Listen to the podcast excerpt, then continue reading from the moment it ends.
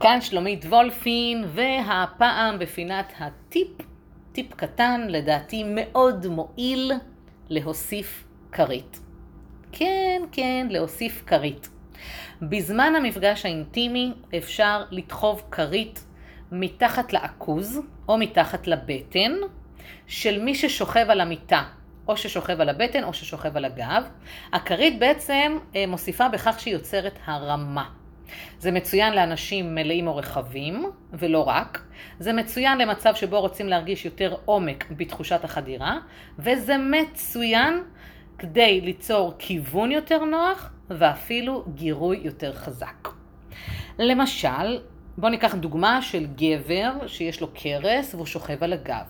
האישה שמעליו לא מצליחה להרגיש טוב את החדירה. יכול להיות שגם במקרה שלה, גם לה יש איזו קרס קטנה, כזו או אחרת, ולכן כששמים כרית מתחת לעכוז אה, של הגבר ששוכב על הגב, הכרית עוזרת ועושה הרמה. דוגמה אחרת, אישה ששוכבת על המיטה על הבטן, הגבר מתקשה לחדור עקב הזווית, כי הישבן שלה לא מספיק גבוה. כרית מתחת לבטן של האישה תעניק הרמה של הבטן ובכך זווית טובה יותר לחדירה.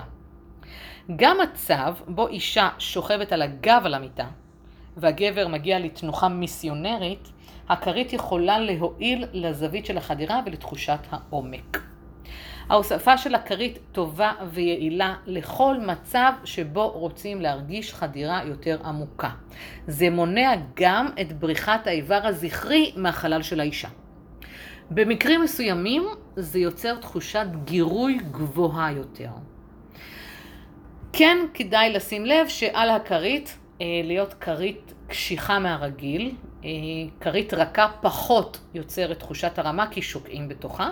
אפשר אפילו לגלגל שמיכה שתשמש אה, בתור, כאילו נקרא לזה במרכאות כרית.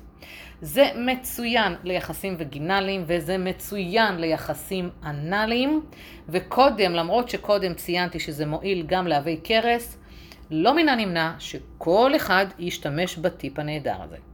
מוגש ממני באהבה, שלומית.